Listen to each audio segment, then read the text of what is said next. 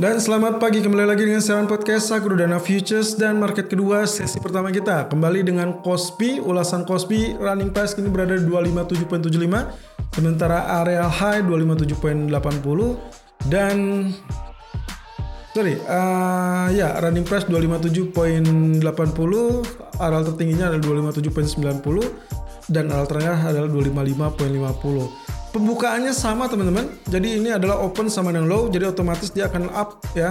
Ini ada potensi, ada tendensi dia mengejar area 260 bisa terjadi ke area tersebut. Sebetulnya idealnya, nah di sini saya berkecamuk antara saya mengajukan untuk area buy on dip ataupun area sell on rally.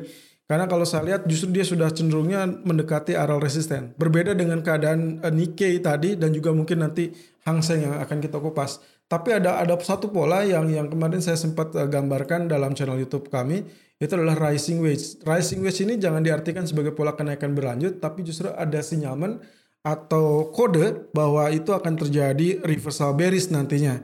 Arealnya gimana? Arealnya adalah saat dia menyentuh areal resisten. Nah, resisten ini ada dua teman-teman.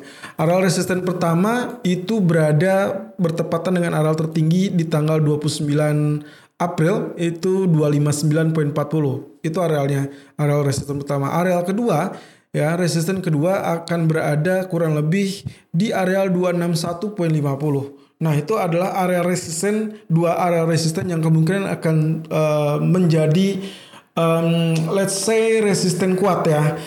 Jadi karena dia sudah up kurang lebih 400 poin dan saya rasa saya tinggal menunggu areal puncak.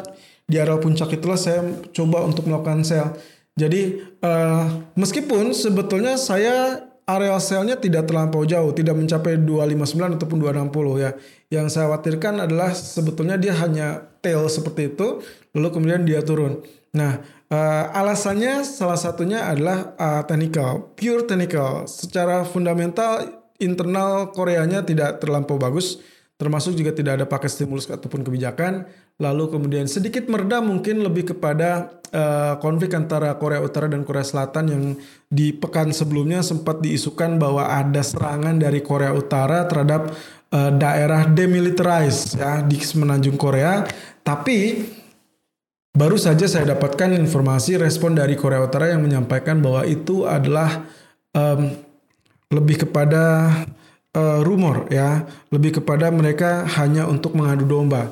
I don't know apakah ini tendensi untuk bagus sentimen atau justru menjadi kisruh. Kalau memang itu tuduhan yang yang tidak didasari atau tidak berdasar, saya rasa nantinya akan berujung kepada konflik berkelanjutan. Dan kalau itu yang terjadi, maka sentimennya akan relatif negatif. Ya, tapi kalau misalkan itu meredakan situasi atau ketegangan, maka kemungkinannya outlooknya akan jauh lebih bagus. Termasuk juga faktor sentimen yang tadi sempat saya sebutkan di sesi Nikkei, bahwasanya adalah stimulus dari Amerika yang lagi-lagi kemungkinan akan menjadi faktor dominan. Dan kemungkinan kalau saya melihatnya resikonya adalah di non farm payroll nanti. Jadi kemungkinan hari ini bisa up, lalu kemudian nanti akan terjadi gap. Mungkin di pekan depan akan terjadi gap down ataupun gap up. Uh, yang jelas tergantung dari rilis data non farm payroll.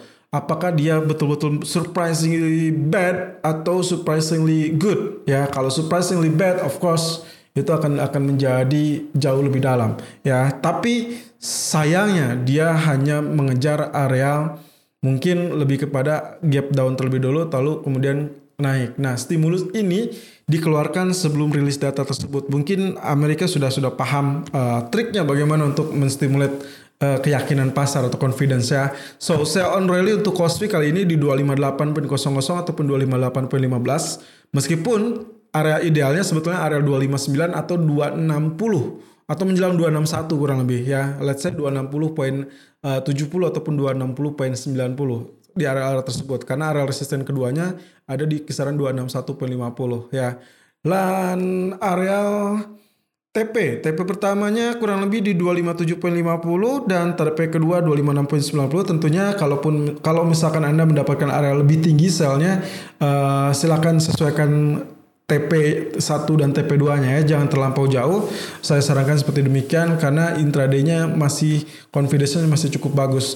Stop loss di area 258.90 dan tentunya stop loss pun Anda sesuaikan juga. Kalau Anda mendapatkan area buy di atau area sell di 260, tentunya stop lossnya harus di 261. Kurang lebih seperti itu.